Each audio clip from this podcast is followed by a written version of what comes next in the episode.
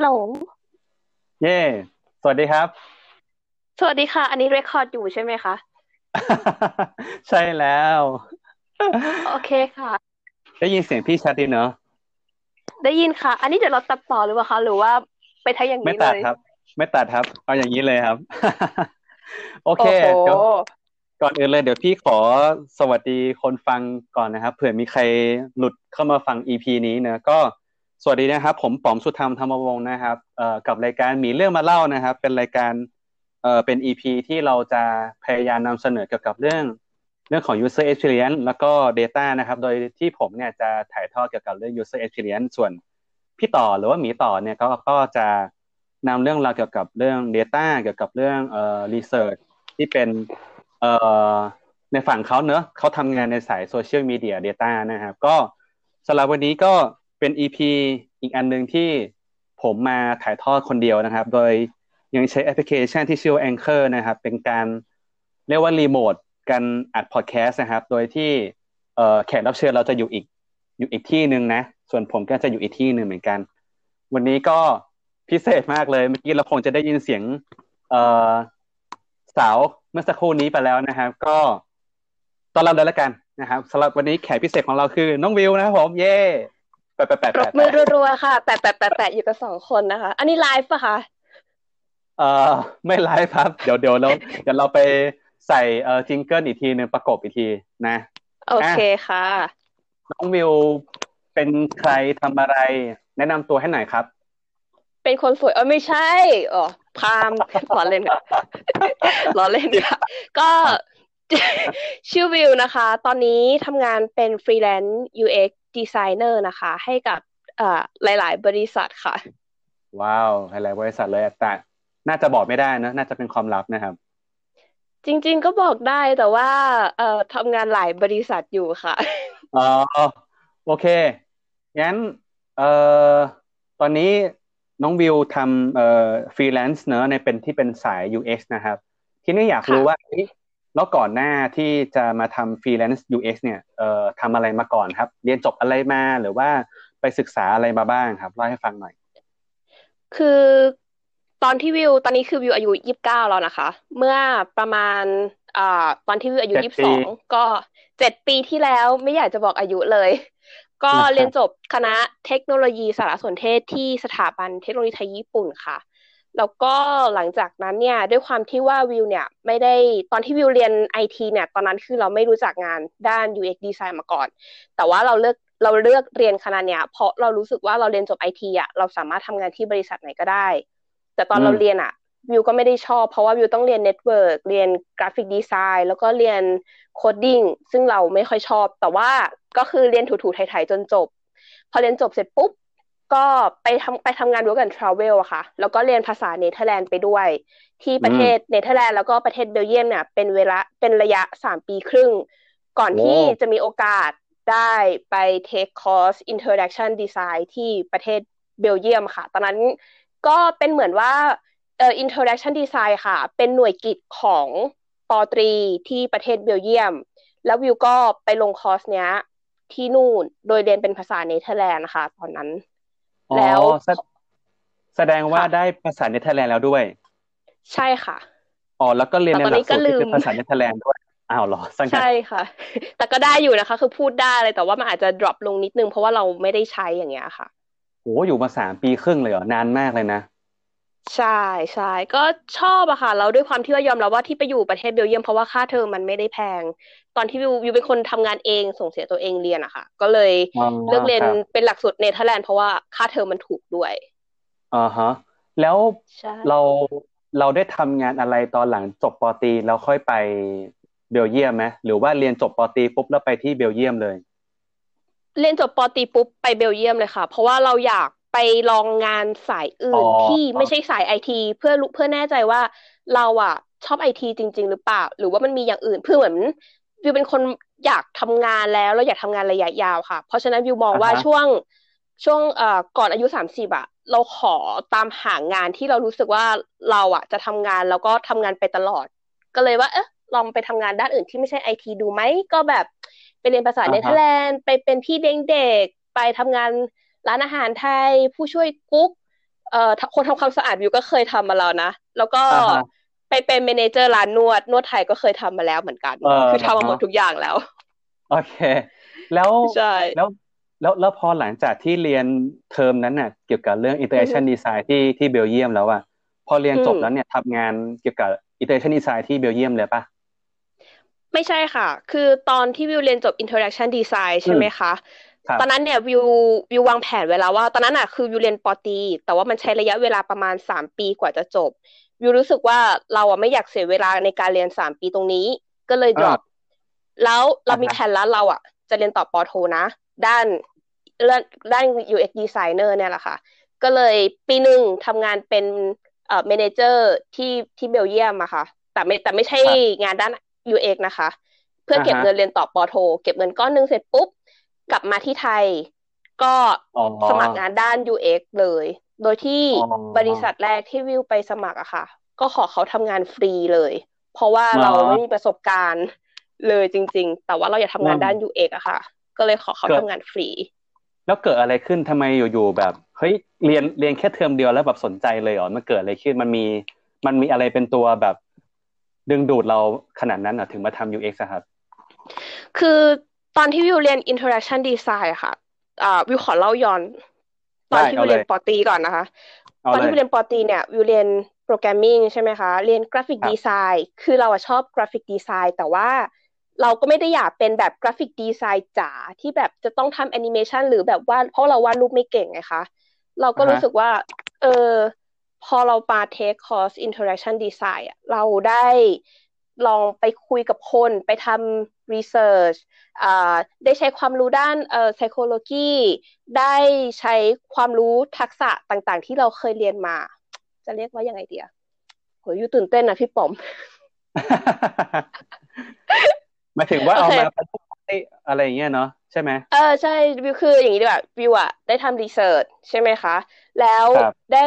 ทำอ่า interview กับคน แล้วก็มีได้ทำเขาเรียกว่าอะไรอะ ได้ใช้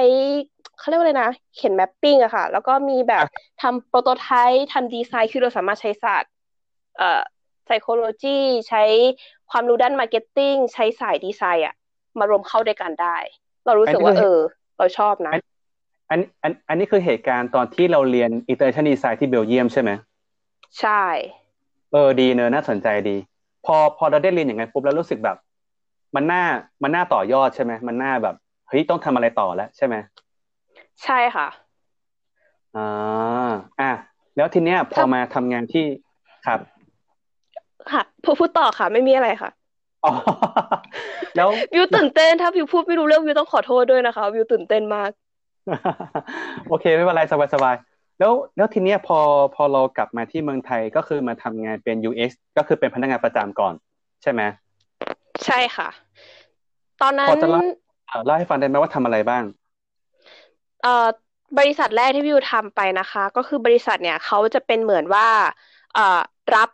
ทำ digital product ให้กับ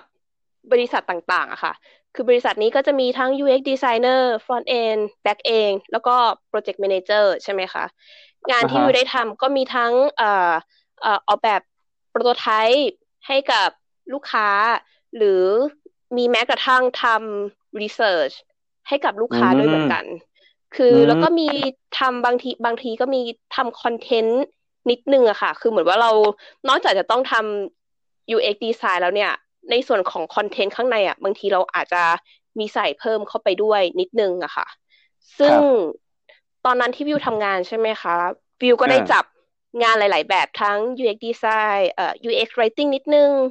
มี marketing หรือ UX research ซึ่งหลังจากที่วิวทำงานทั้งสี่อย่างเนี้ย เพื่อนวิวหรือเพื่อนร่วมงานวิวอะเขามาจะบอกว่าวิวอะถนัดรีเสิร์ชคืออะไรที่มันเป็นงานรีเสิร์ชอะวิวสามารถที่จะเรียนรู้ได้ไว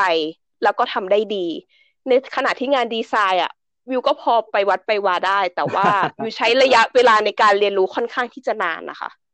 อ่าครับ ใช่ใช่ตอนนั้นตอนนั้นทำที่นี่นานไหมครับที่แรกเนี่ย ที่แรกใช้เวลาน่าจะประมาณสามถึงสี่เดือนนะคะโอ้ครับ เกิดอะไรขึ้นต่อจากนั้น ต่อจากนั้นคือหลังจากคือช่วงที่วิวทำงานอยู่ที่บริษัทนั้นใช่ไหมคะวิวอะได้คือตอนนั้นวิวเริ่มชอบ UX ละ แล้ววิวก็ชอบไปงานมิ팅ต่างๆ ก็เจอพี่ปอบก็เป็นหนึ่งใน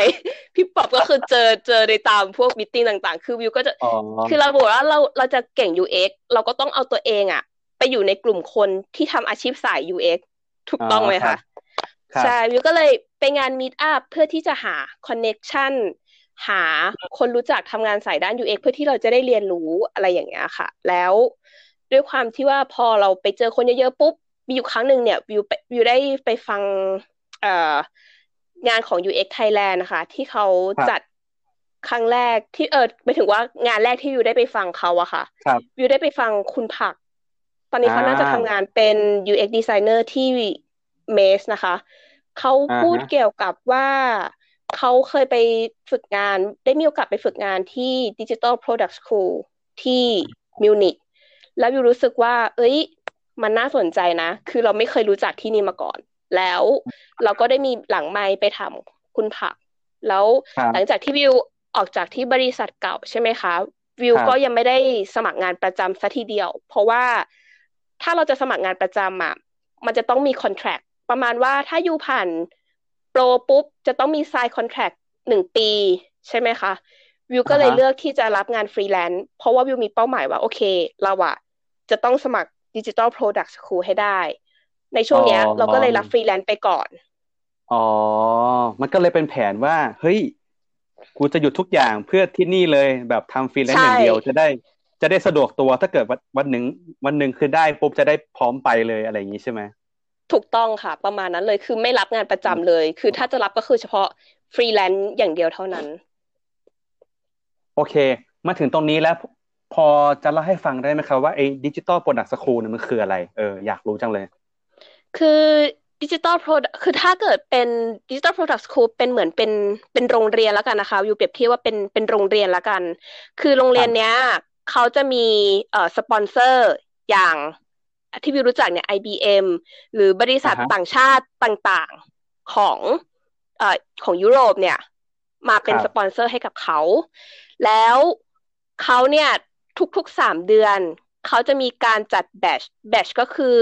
ใน batch batch หนึ่งเนี่ยเขาจะแบ่งคนสมัครอะค่ะ คือเขาจะรวบรวมคนสมัครจากทั่วโลกเนี่ย มารวมกลุ่มกัน แล้วเขาจะจัดตั้งแบ่งเป็นทีม โดยที่ทีมทีมหนึ่งเนี่ยจะมีทั้ง project managerเอ่อ เอ่อเขาเรียกว่าอะไรนะเอ่อ interaction designer ใช่ไหมคะ แล้วก็มีอาจจะมีเอ่อคือจะเหมือนเป็นคนเป็นคนเป็น developer ค่ะ แต่อีกตำแหน่งหนึ่งอันนี้บิวไม่แน่ใจ เขาเรียก AI อะค่ะอ่า artificial intelligence engineer อ่า อาชีพนั้นค่ะ ขอโทษด้วยนะคะ คือในในในหนึ่งกลุ่มเนี่ย จะมีสี่อาชีพเนี้ย รวมกันอยู่เพื่อสร้างสี่โลนี้นะคะ เพื่อสร้างโปรเจกต์โป รเจกต์หนึ่งหรือเออผู้ผิด product product หนึ่งหรือ service service หนึ่งที่ยังไม่เคยเกิดขึ้นบนโลกนี้มาก่อน คือเป็น new product จริง ๆ เป็น new service จริง ๆ ที่มาตอบโจทย์หรือแก้ไขปัญหาของคนให้มีชีวิตที่มันง่ายขึ้นนะคะ ใช่แล้วก็เป็นการครับค่ะต่อต่อโทษทีโทษทีต่อเลยครับ คือเขาก็จะมอบทุนให้กับให้กับคนที่มาสมัครด้วยประมาณเจ็ดร้อยห้าสิบยูโรต่อเดือนนะคะ แล้วคราวนี้เสร็จถ้าถ้าสมมติว่าโปรเจกต์เนี้ย เสร็จใช่ไหมคะ ถ้าสมมติโปรเจกต์ไหนมันผ่านไปได้ด้วยดีอ่าสปอนเซอร์ค่ะ ที่เป็นเจ้าของโปรเจกต์เนี่ยเขาก็อาจจะเอานำไปพัฒนาต่อเอาไปซื้อพัฒนาต่อ หรือถ้ามัน fail at least we learn อย่างน้อยเราก็ได้เรียนรู้ว่าเออไอเดียเนี้ยเออ hypothesis ที่เราตั้งอันเนี้ยมันไม่ success นะ ประมาณเนี้ยค่ะ อันนี้ก็คือ digital product school โอ้ยน่าสนใจจังเลย น่าไปน่าไป แล้วแล้วรุ่นหนึ่งเนี่ย batch หนึ่งเนี่ยมันมีมีกี่คนนะเมื่อกี้พี่พี่อาจจะไม่ไม่ไม่ทันได้ฟังได้บอกปะไม่ได้บอกค่ะ คือจากรุ่นรุ่นวิวขอรุ่นก่อนหน้านี้วิวไม่แน่ใจนะคะ แต่รุ่นที่วิว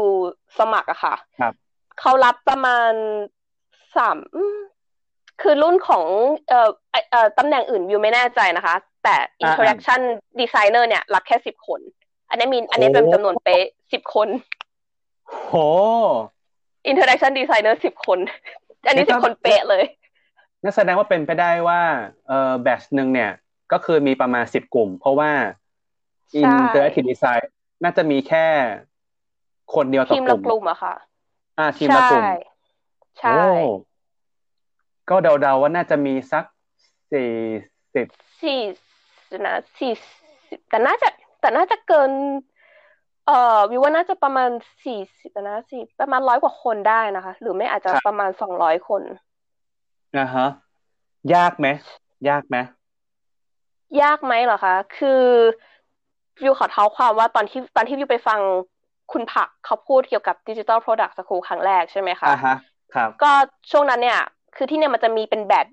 แบตแปดเออ batch หนึ่งสองสามสี่ห้าหนึ่ง batch ก็คือสามเดือน ถูกต้องไหมคะอ่าฮะแล้วถ้าตอนที่วิวตอนที่คุณผักเนี่ยเขาตอนนั้นที่เขามาพูดเนี่ย จะเป็นช่วงที่เขาเปิดรับสมัคร batch แปดพอดี คือเหมือนว่า batch แปดเนี่ยใกล้จะปิดรับสมัครละ ตอนนั้นที่วิวสมัครไปอะค่ะ วิวก็ส่งแค่ CV ไปอย่างเดียว portfolio เตรียมไม่ทัน ส่ง CV ไป แต่ว่าคิดไว้อยู่แล้วว่าไม่น่าจะผ่าน คราวนี้เสร็จปุ๊บช่วงที่สมัคร batch เก้าก็เป็นช่วงที่วิวเพิ่งออกจาก งานประจำพอดี มีเวลาทำ port อะประมาณสักสองอาทิตย์อะค่ะคือทำ port แบบออนไลน์เลย แล้วก็ทำ CV ด้วย แล้วก็ส่งไป แต่รอบนั้นอะคิดคิดคิดแบบห้าสิบห้าสิบว่าเออ อาจจะผ่านหรือคิดว่าห้าสิบเนี่ย ผ่าน แต่ก็ทำใจไว้ห้าสิบเปอร์เซ็นว่าเออเผื่อผิดหวังนะเออเผื่อเราไม่ผ่าน แล้วสุดท้ายก็คือไม่ผ่าน แต่ว่าตอนที่วิวไม่ผ่านอะ วิวก็ส่ง วิวก็ทิ้งระเบิดไว้ลูกหนึ่งให้เขาค่ะ แบบส่งอีเมลไปให้เขาว่าแบบ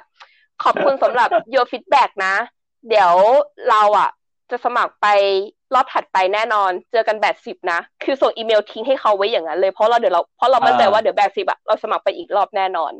อ่าฮะแล้วเป็นไงครับพอ batch สิบใช่ไหมคะ เอ่อวิวก็มา up คือหลังจากที่ batch หลังจากที่ batch เก้าวิวไม่ผ่าน ตอนนั้นเนี่ยก็จะเป็นช่วงที่วิวรับงานฟรีแลนซ์วิวเริ่มมี portfolio มากขึ้น เราได้มีเราเรานอกจากคือตอนที่สมัคร batch เก้าค่ะ วิวจะมีเฉพาะ research ซะส่วนใหญ่ที่เป็น portfolio นะคะ เป็นเป็น research ที่วิวอยู่เบลเยียม แต่พอหลังจากที่เป็น batch สิบเนี่ย เรามี port เป็นเอ่อ UI มากขึ้น มีมี port ที่หลากหลายมากขึ้นอย่างเงี้ยค่ะ แล้วพอดีวิวมีวิวก็ไปลง โค้ชกับพี่คนหนึ่งเนี้ยเขาก็ให้คำแนะนำวิวดีมากแล้ว วิวรู้สึกว่าการที่เราเอ่อเขาเรียกว่าอะไรนะ มีคนคอยโค้ชค่ะ มันเหมือนเป็นการร่นร่นร่นระยะเวลาของเราอะให้สั้นลง พอวิวทำ port อีกรอบปุ๊บ เออ วิวก็ไม่ได้มั่นใจร้อยเปอร์เซ็นต์นะว่าวิวจะผ่าน แต่อย่างน้อยวิวรู้สึกว่าวิวมีความมั่นใจมากขึ้น แล้วเขาจะมีเขาจะมีประมาณสามรอบอะค่ะ ประมาณว่ารอบแรก เขาให้คน เอ่อ เจ้าหน้าที่เนี่ย เขาจะเป็นคน recruit รอบแรกก่อน รอบสอง header เอ่อเขาเรียกว่าไง header ของ interaction designer ค่ะ เขาจะมาเป็นคนที่ recruit รอบรอบที่สองพอรอบสองวิวผ่านปุ๊บ ก็คือเข้าสู่รอบ final ที่เป็นรอบ interview คือวิวแบบ interview วิวค่อนข้างที่จะตื่นเต้น แต่ว่าพอวิวไปสัมภาษณ์ใช่ไหมคะ ก็คือเป็น video conference นะคะ กับคนที่เขาเป็นเอ่อ header ของ interaction designer ที่ digital product school วิวสัมภาษณ์คือเขาก็จะถามประมาณว่าแบบ เออแบบ introduce yourself หน่อยนะ เธอทำงานอะไร แล้วเอ่อ you มีข้อดีข้อเสียยังไงมั่งทำไมเราถึงทำไมทำไมคิดว่าเราถึงจะเลือกคุณ คุณมี project ในฝันบ้างไหม แล้วคุณคิดว่าคุณคุณมีความสามารถอะไรที่จะมาช่วย support กับคนในทีมได้บ้างคำถามก็จะประมาณนี้ค่ะ คือแบบวิวก็ตอบตามเท่าที่เรา เราก็มีเตรียมสคริปต์มาบ้าง แต่ว่าเราจะไม่อ่านแต่ว่าคือเรามี practice ว่าเออเราคุยกับหน้ากระจกนะ เราคุยกับคืออะไรอะไปเอารูป header เขามาตั้งเป็นเดสก์ท็อปคอมพิวเตอร์ค่ะ แล้วก็เปิดกล้องแล้วก็คุยคนเดียวอยู่อย่างเงี้ยค่ะ ประมาณเจ็ดแปดชั่วโมงใช่เพื่อเพื่อลดความตื่นเต้นนะคะเพราะว่าเราสัมภาษณ์เป็นภาษาอังกฤษไงคะเออจริงจริงใช่แล้ว วิวดีมากเลยตรงที่ว่าวิวอะมีพี่ที่วิวเคารพอะเขาช่วยเขาเรียกว่าอะไรอะเขาช่วยซ้อมให้วิวเป็นภาษาอังกฤษ มันเลยทำให้วิวอะแล้วเขาก็ให้ feedback วิวแล้ววิวลดความตื่นเต้นไปนิดนึงคือวิววิวมองว่าถ้าเราเตรียมตัวมาดีอะค่ะ มันทำให้เราอะพูดออกมาได้โดยที่เราไม่ต้องคิดเลยอะค่ะ มันจะไปคือเขาเรียกคำตอบเรามันจะออกมาจากใจจริง ๆอะค่ะ อ่า ธรรมชาติธรรมชาตินะ ใช่ พอวิวสัมภาษณ์ปุ๊บวิวเห็นเขาแบบ เออมี body language ดีนะ แบบ เออเขายิ้มเขามี following question กับเราอะไรอย่างเงี้ย ตอนนั้นวิวก็คิดว่า เออ จะได้ปะวะภาษาอังกฤษเราก็ไม่ได้เก่งนะเขาเข้าใจแล้วปะวะอะไรอย่างเงี้ย แต่พอสุดท้ายพอได้ปุ๊บก็กรี๊ดสุดยอดดีใจด้วยครับขอบคุณค่ะแล้ว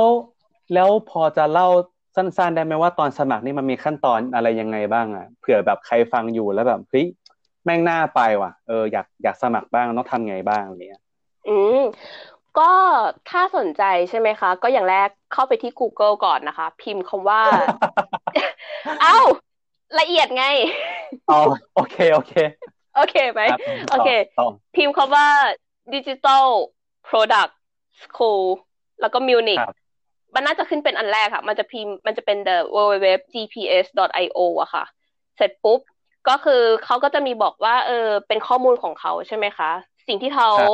requirement ที่เขาขอเนี่ย คือ portfolio นะ คือ portfolio แล้วก็ CV อันนี้เป็นสองสิ่งที่ค่อนข้างสำคัญ วิวว่า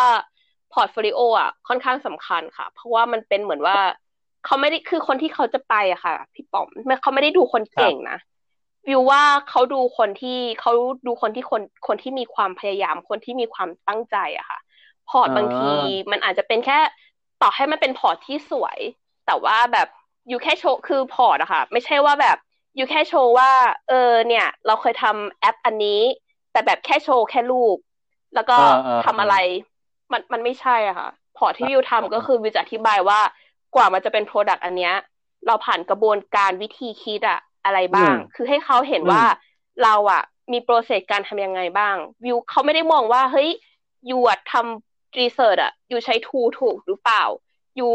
คิดอย่างเงี้ย ผิดหรือเปล่า คือเขาแค่อยากรู้อ่าว่าเราอะมีกระบวนการทำงานยังไงมากกว่า เพราะฉะนั้น port เนี่ยมันอ่าควรที่จะแบบว่า you อะเริ่มตั้งแต่หนึ่ง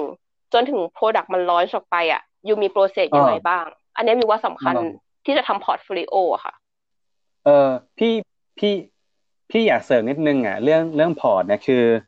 เป็นเป็นเออสิ่งที่วิวแชร์เป็นเป็นเรื่องที่ดีมากเลย ถ้าสมมุติว่าใคร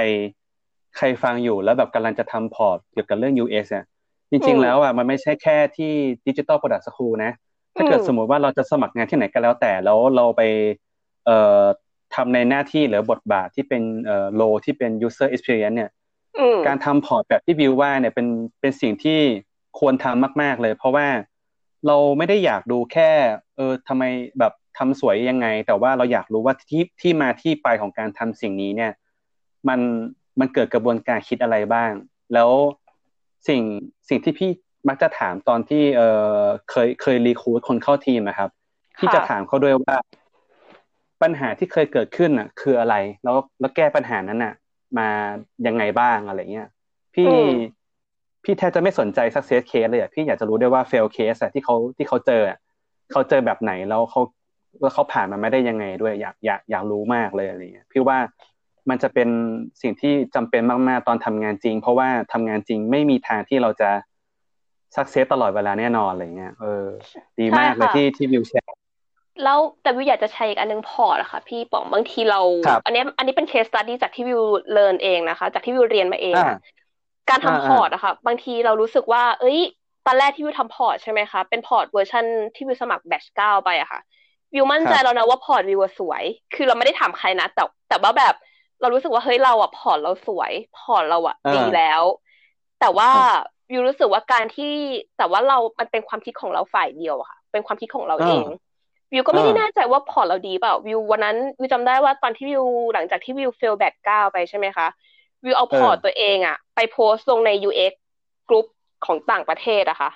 ว่าเนี่ยโอ้ port ของเรามันเป็นอย่างเงี้ยวิวให้ feedback มาหน่อยได้ไหมอ่าฮะคือใครก็ได้วิว post port แต่ไม่เอาวิวไม่ได้โพสต์ใน UX Thailand นะคะวิวโพสต์ของชาวต่างชาติเพราะวิวเพราะว่าเพราะว่ากลัวคนรู้ไม่คือวิวอยากได้เออเออเออวิวอยากได้เจอคนที่หลากหลายอะค่ะวิวก็ไปไปถามใช่เขาใช่พี่พี่เชื่อไหมวิวได้ feedback มาแบบ feedback ที่วิวไม่คิดว่าวิวจะได้อะแบบเป็น feedback เล็กๆน้อยๆอะที่วิวมองข้ามอะแต่ว่ามันมันสำคัญ เช่เช่นนเช่นขอตัวอย่างหน่อยเออวิวมีโลโก้ อ่า port ถ้าใครเข้าเว็บออนไลน์ของวิวอะ มันจะมีวิววิวจะมีโลโก้เป็นรูปกวาง แล้วก็มีเขาเป็นชื่อวิวว่าวิวธัญญาเป็นชื่อเว็บวิวคราวเนี้ยอ่าฮะวิวอะชอบกวาง วิวเป็นคนที่เกิดเขาเรียกว่าอะไรนะเขาเรียกว่า soul animal อะค่ะ เป็นสัตว์สัตว์ประจำตัวเราเป็นกวาง ใช่ไหมอ่าวิวก็เลยทำเป็นโลโก้อ่าเป็นกวาง คือเราเข้าใจของเรา วิวก็ทำวิวก็แปะโลโก้กวาง แล้วก็วิวธัญญาอยู่ในเว็บ เขาถามเลยว่ากวางมาจากไหน กวางคืออะไรทำไมถึงต้องเป็นกวาง อ่าอ่าวิววิว stun ไปวิว stun เลยอะเพราะว่าอ้าวคือคือเราชอบอะพี่เข้าใจปะคือแค่เราชอบอะหรือแบบเอองาน research อย่างเงี้ยเขาถามว่าอืมคือคือเหมือนว่า research อะวิวจะมีงาน research ที่เบลเยียมวิวแค่วิวจะอธิบายเลยว่าวิวทำหนึ่งสองสามสี่ห้าหกมีอะไรบ้าง แต่เขาไม่รู้เออว่าที่มาของ research อะมันเกิดขึ้นมาได้ยังไงทำไมถึงทำไมถึงเกิดอ่า hypothesis ตัวนี้ เขาไม่เข้าใจอ่วิวจะมาหนึ่งสองสามสี่เอาแล้วhypothesis มันเกิดจากอะไรอะเขาไม่รู้อ๋อใช่แล้วก็มีเรื่องเรื่องปุ่มด้วยที่เขาแบบว่าเฮ้ยเรารู้สึกว่าปุ่มเนี้ยสวย แต่เขาบอกว่า อืม ปุ่มมันดูแบบ you จะให้คนกดเข้ามาดู portfolio เหรอแต่แต่ปุ่มมันแบบมันเป็นสีเดียวกันหมดอะมันเด่นเหมือนกันหมดอะเพราะฉะนั้นถ้า you อยากจะให้คนกดเข้าพอร์ตอะ ปุ่มปุ่มคำว่า portfolio อะมันน่าจะเด่นที่สุด you อย่าลืมคิดเรื่อง UX ด้วยนะ แล้ววิวแบบอ่าพี่วิวเจอวิวแบบวิวได้รับ feedback เยอะมาก แล้ววิวก็เออ improve ขนาด portfolio ล่าสุดอะค่ะ ที่วิวสมัครไปแบบสิบอะวิวว่าตอนนั้นตอนนั้นวิวก็ทำ portfolio ที่เป็นแบบ PDF ด้วยนะคะ ที่ไม่ใช่แค่ออนไลน์อะค่ะทำเป็นอ่า PDF อ่าวิวก็ได้พี่วิวก็ได้พี่ที่ที่วิวเคารพเนี่ยที่เขาเป็น mentor วิวอะเขาโค้ชแล้วเขาคก็รับบอกว่าเนี่ย พอร์ตเนี้ย ต้องไปแก้นะ พี่ว่ามันไม่ดีวิวมองว่าวิวสวยแล้วนะแต่พี่เขาบอกไม่อะ พี่ว่าอันเนี้ย เราต้องแก้เราต้องปรับ คือวิวรู้สึกว่าการที่เราเออได้เรียนรู้ฟังจาก feedback คนรอบข้างอะค่ะมันทำให้เรา improve ได้เรียนรู้ในสิ่งที่เราไม่คิดอืมว่าเราจะ ว่าเรามีข้อผิดพลาดอะไรบ้างวิวเลยมองว่าบางครั้งการที่เรารู้ไม่ต้องโกรธว่าเราจะรับ feedback การโดน complain หรืออะไรก็แล้วแต่พวกเนี้ยค่ะ มันคือสิ่งที่ทำให้เราอะโตขึ้น เออ ดีเนาะพอร์ตดีเนาะอืมเมื่อเมื่อ EP ที่แล้วพี่เพิ่งลงไปเรื่อง feedback ก็ก็เป็นก็เป็นอีกเรื่องที่ตั้งแต่พี่อัดพอดแคสต์มาก็เป็นเรื่องที่ ที่มันมีประโยชน์ต่อคนฟังอีกเรื่องหนึ่งแบบจริง ๆ จังๆเลย เพราะว่าปัจจุบันเราเรามักจะทำงานโดยแบบเช้าชามเย็นชามปกติไปวันๆแล้วก็ เอ่อบางบริษัทเนอะเรียกว่าบางบริษัทละกันคงไม่ใช่ทุกบริษัทหรอกที่ ที่อาจจะไม่ได้ให้ความใส่ใจเกี่ยวกับเรื่อง feedback เอ่อบางทีอาจจะเป็นแบบแค่รอบปีแบบนานๆนานๆแล้วแบบ ค่อยค่อยจะมาขอ feedback กันแบบ อาจจะเป็นปลายปีต้นปีเพื่อมาปรับโบนัสอะไรกันก็ว่าไปเนอะแต่ว่าจริง ๆ แล้วเนี่ย feedback มันสามารถเกิดขึ้นได้ทุกเมื่อตลอดเวลาเมื่อเราอยากที่จะพัฒนาตัวเองนะแบบที่วิวบอกอะอันนี้คือเป็นค่ะเป็นเป็นสิ่งที่ดีมาก ๆ เลยเมื่อกี้พี่พี่พี่ชอบเรื่อง hypothesis มากเลยเพราะว่า ปัจจุบันนี้เนี่ย เวลาพี่ทำงานเนี่ย เอ่อ hypothesis อะมันดูเหมือนจะเป็นคำแค่คำทั่ว ๆ ไปนะ แต่ว่าพอมันอยู่ในการทำงานแล้วอะแม่งโคตรสำคัญเลยอะมันคือต้นน้ำของของการทำงานต่อจากนั้นเลยอะ ถ้าใช่ค่ะ hypothesis เออนะใช่ไหมถ้า hypothesis มันไม่แข็งแรงอะ คือแม่งจบเลยอะทำไปเพื่ออะไรวะ คือแบบ เออมึงมึงมึงทำมาแบบโดยที่แบบไม่ ไม่มีที่มาที่ไปอะก็คงไม่ใช่อะไรเงี้ย เออ ใช่อะคือแบบพี่อะครับต่อกันเลยค่ะ ต่อกันเลยค่ะต่อเลยอ๋อต่อเลยคืต่อเลยแค่อยากแค่อยากจะเสริมว่าแบบ งานทุกงานอะ ไม่ว่าจะเป็น UX อะไรก็แล้วแต่อะคือการที่เราจะ create product หรือ business หรือ service อะไรทุกอย่างค่ะพี่ว่าครับการที่เรามี hypothesis หรือเรามีไอเดียอะไรสักอย่างหนึ่งอะพี่ว่ามันก็อ่าสำคัญเนาะเพราะเราก็ต้องรู้ว่าเฮ้ยเราจะทำ product นี้เพื่ออะไร เพราะทุกๆ ครั้ง ถ้าถ้าคนส่วนถ้าคนส่วนใหญ่ทำงานด้าน UX เนาะจะเจอคำถามเนี้ยบ่อยมาก goal ของโปรเจกต์นี้คืออะไร goal ของคำถามนี้คืออะไรทำไมต้องทำแบบนี้ ใช่ไหมคะ เออ ใช่ แล้วพี่ทำงานมาสิ่งสิ่งที่คนที่เป็น owner คนที่เป็นเอ่อ stakeholder ของโปรเจกต์อะอือฮึเขาจะมีเขาจะมีสิ่งที่เขาว่ามีอยู่ในใจอย่างหนึ่งคือ ถ้าทำแล้วอะ เราจะวัดผลสิ่งนั้นอะ ได้ยังไงด้วยนะ เออ มันไม่ใช่แบบว่าทำไปเฉยๆแล้วก็จบไงแต่ว่าวิธีที่จะวัดผลว่าสิ่งที่กำลังจะทำอะ คืออะไรหรออะไรเป็นตัวบอกว่าสิ่งเนี้ยมันจะ work ไอสิ่งเนี้ยมันจะใช่อะไรอย่างเงี้ยเออค่ะอันนี้ก็เป็นเรื่องที่ที่สำคัญเหมือนกันอะทีนี้กลับมาที่เรื่องดิจิ t a ลโปรดักต์สคูลก่อน อันนี้คือกำลังจะไปหรือไปมาแล้วนะ อันนี้พี่ตามไม่ทันแล้ว กำลังจะไปค่ะ คือออจิไปคือคือจริง ๆ แล้วว่า คือตอนเนี้ยช่วงที่เราคุยกันอยู่อะโควิดกำลังระบาด โอเคไหมคะเผื่อช่วงที่เรากำลังสัมภาษณ์กันอยู่เผื่อใครเนี่ยเผื่อใครไม่รู้เผื่อใครเผื่อใครมาฟังตอนปี 2021 นะครับ ก็คือตอนนี้โควิดกำลังระบาดแล้วที่เยอรมันอะ ตอนนี้จำนวนคนอะ เอ่อ คนที่ป่วยเป็นโรคคือคนที่ติดเชื้อสูงขึ้นครับที่ไทยก็สูงอ่าขึ้นต อนนี้อืมคือประเทศเยอรมันเนี่ยกำลังปิดประเทศเหมือนประเทศไทยอะค่ะ คือล็อกดาวน์ทุกที่ปิดหมด ทุกคนต้อง work from home ทุกคนต้อง work remotelize ใช่ไหมคะ ตอนเนี้ยอ่าจริง ๆ แล้วโปรแกรมแผนแรกก่อนที่โควิดจะระบาดอะค่ะ ก็คือวิวครับจะบินไปที่เยอรมันเนี่ย วันที่หนึ่งพฤษภา แต่ว่าโอ้ด้วยความที่ว่าตอนนี้โควิดมันกำลังระบาด เขาก็เลยครับดีดีว่าดิจิ t a ลโปรดักต์สคูลอะเขามีแพลนนี้ไว้ คือตอนเนี้ยอ๋อเหมือนรุ่นของวิวอะเป็นรุ่นทดสอบ เป็นรุ่น gen แรกเลยที่เขากำลังจะใช้ระบบ work remote line อะค่ะ กับกับคน คือตอนนี้เขากำลังทำระบบนี้กันอยู่ เพื่อที่ว่าเอ่อ participant จากทั่วทุกมุมโลกอะ สามารถทำงานด้วยกันได้ เพราะฉะนั้นอ๋อช่วงเนี้ยเดือนพฤษภาตอนแรกอะ คือจะบินคิดว่า โควิดน่าจะน่าจะซาลงช่วงประมาณมิถุนาที่ที่คิดไว้นะคะ ก็คือครับช่วงเดือนพฤษภาเนี้ยอาจจะต้อง work from home หรือ work เอ่อ remote ไลน์กันก่อน ใช่อ๋อ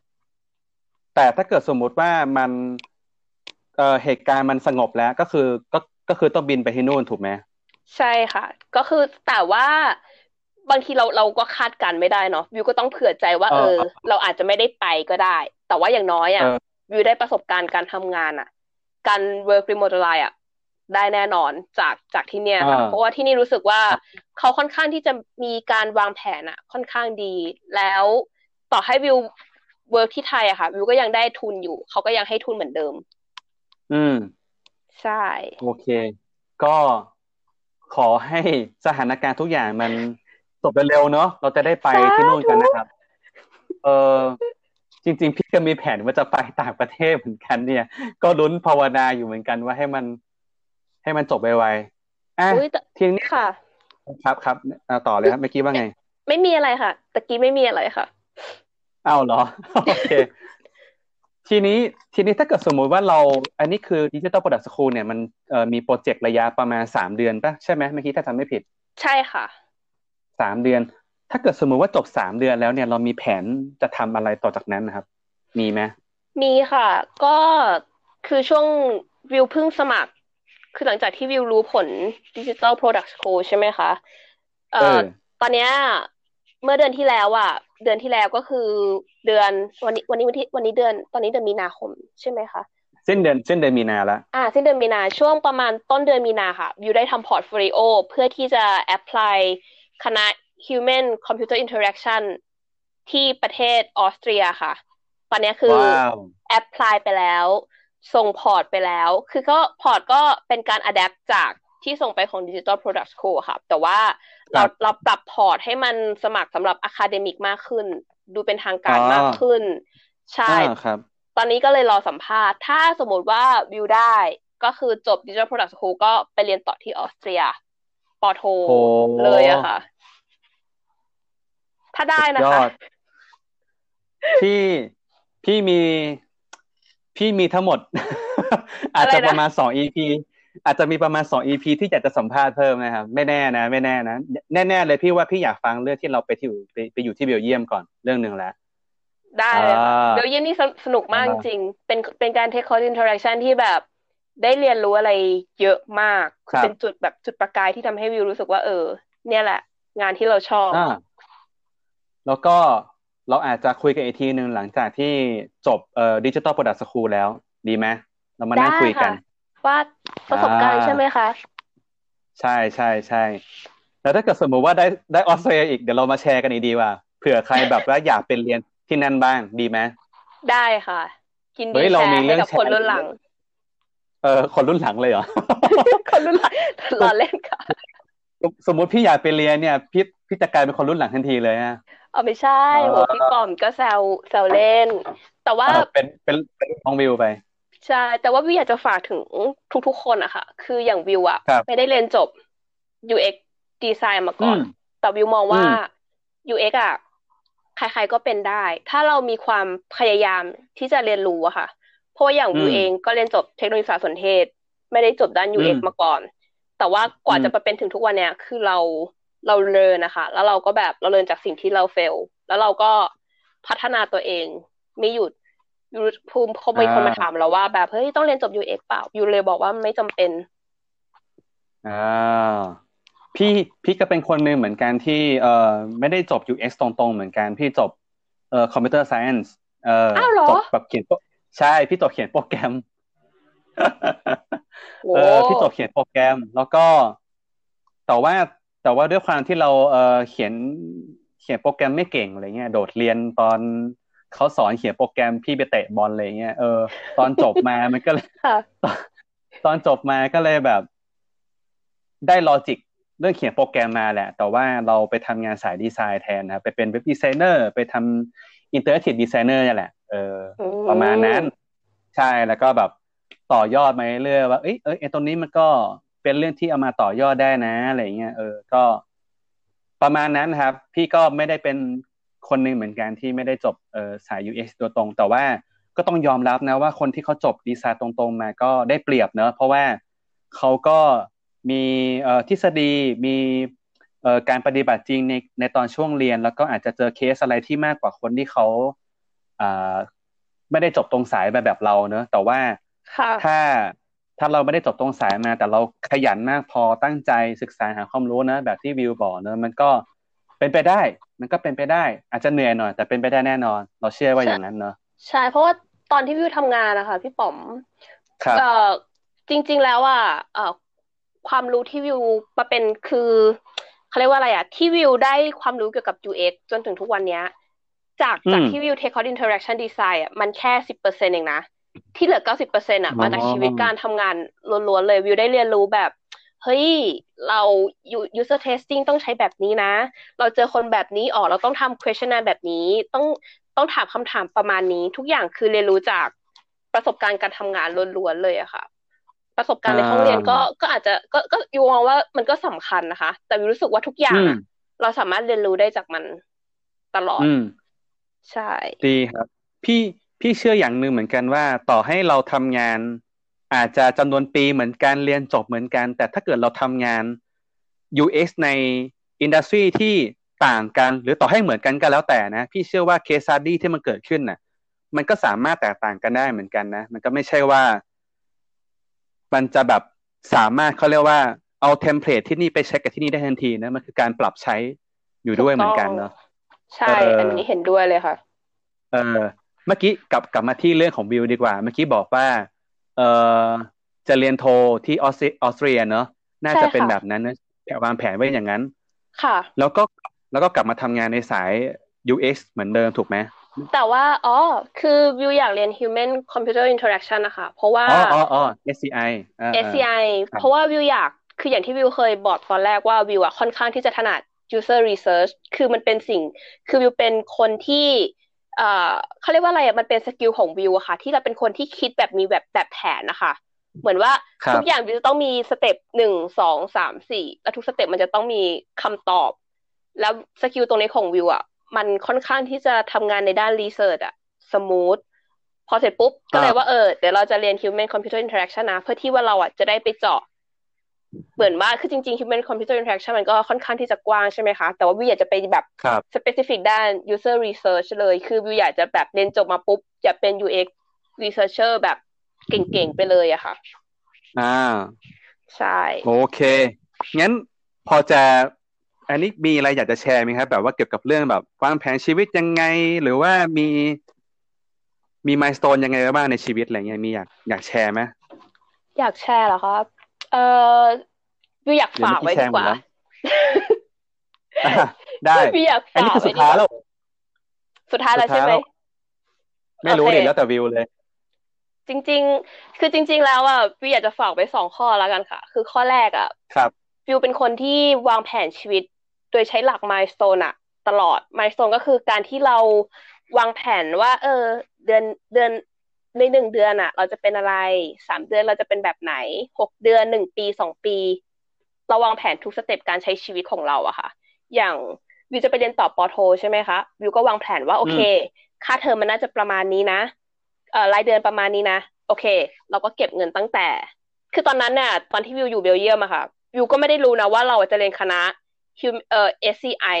แต่เรารู้แค่ว่าเราอะต้องจบเราต้องเรียนต่อปอโท ให้ได้ คณะใดคณะหนึ่ง ก็เลยเก็บเงินตั้งแต่ตอนนั้น คือวิวจะเป็นคนวางแผนว่า สมมติว่าตอนที่วิวสมัครงานด้าน UX ใช่ไหมคะ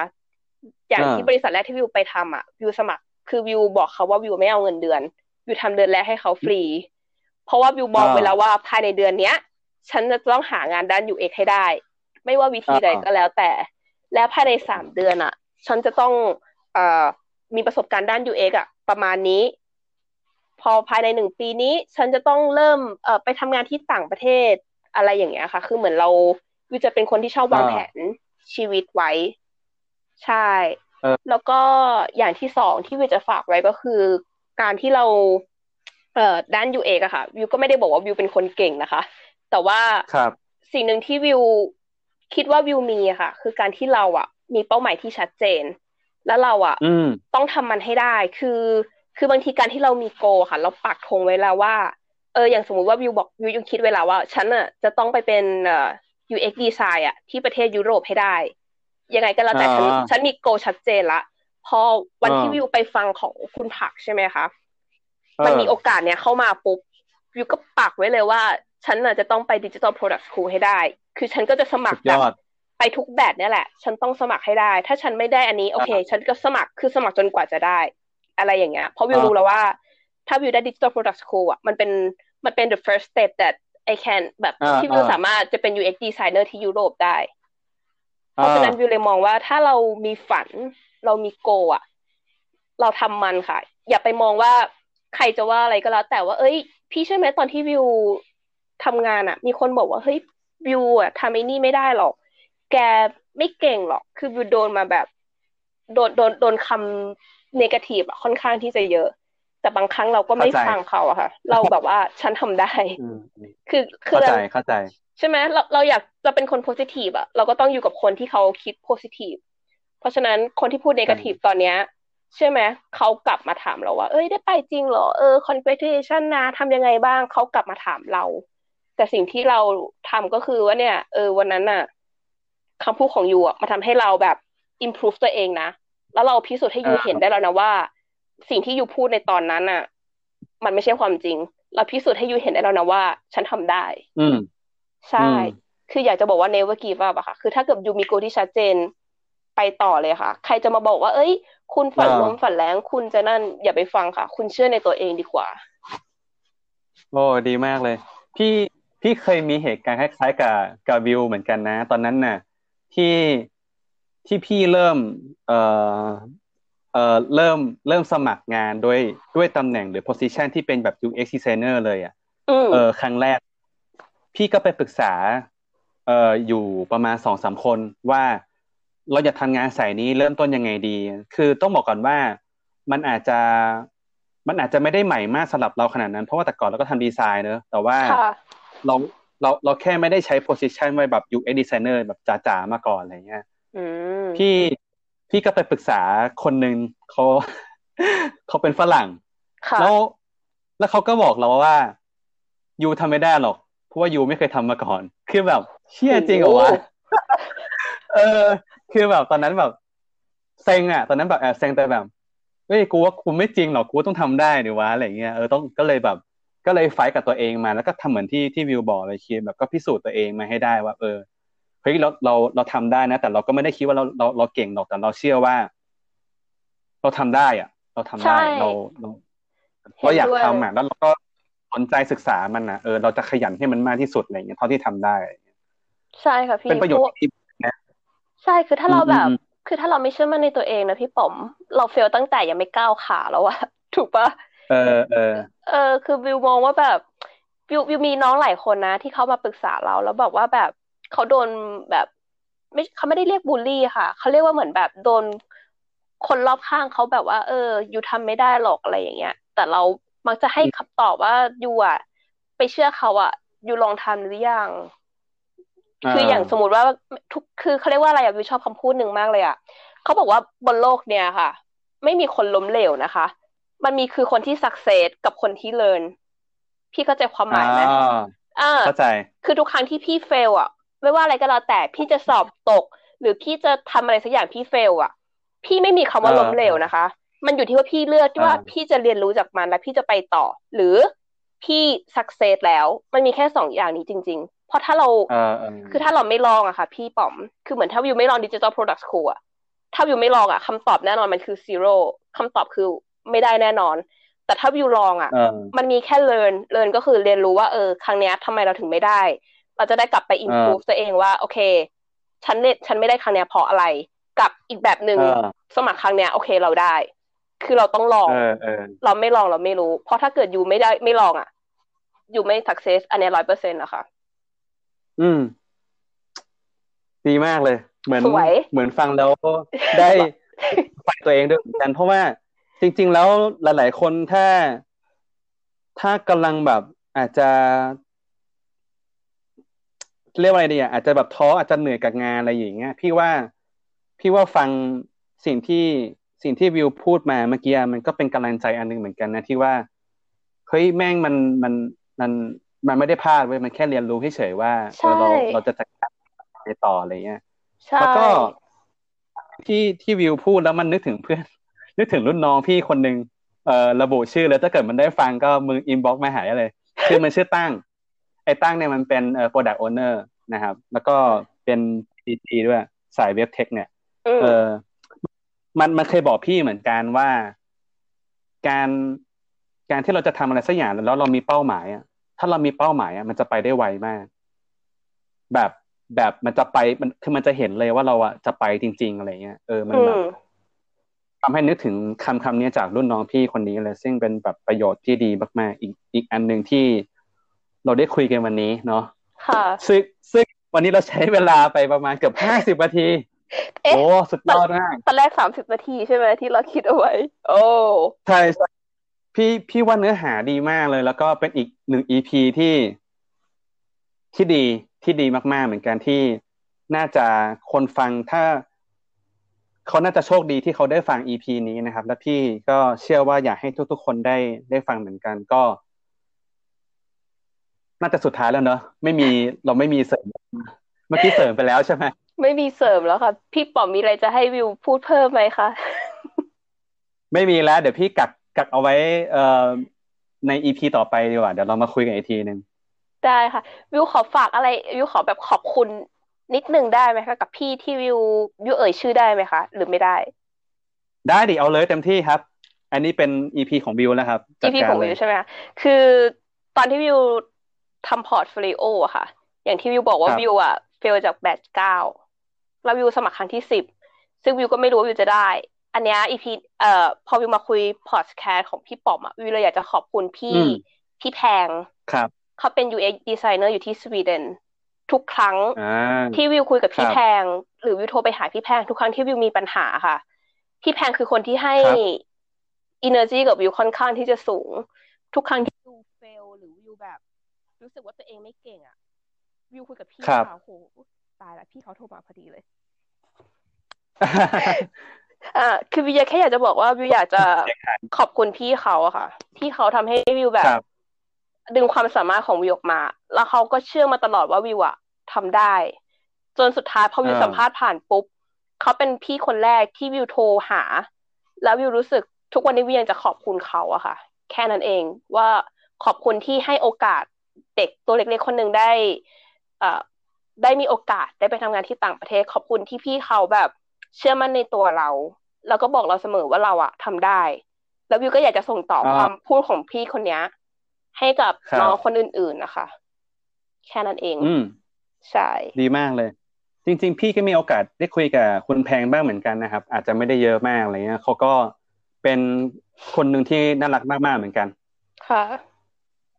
ดีครับ โอเค ก็สำหรับ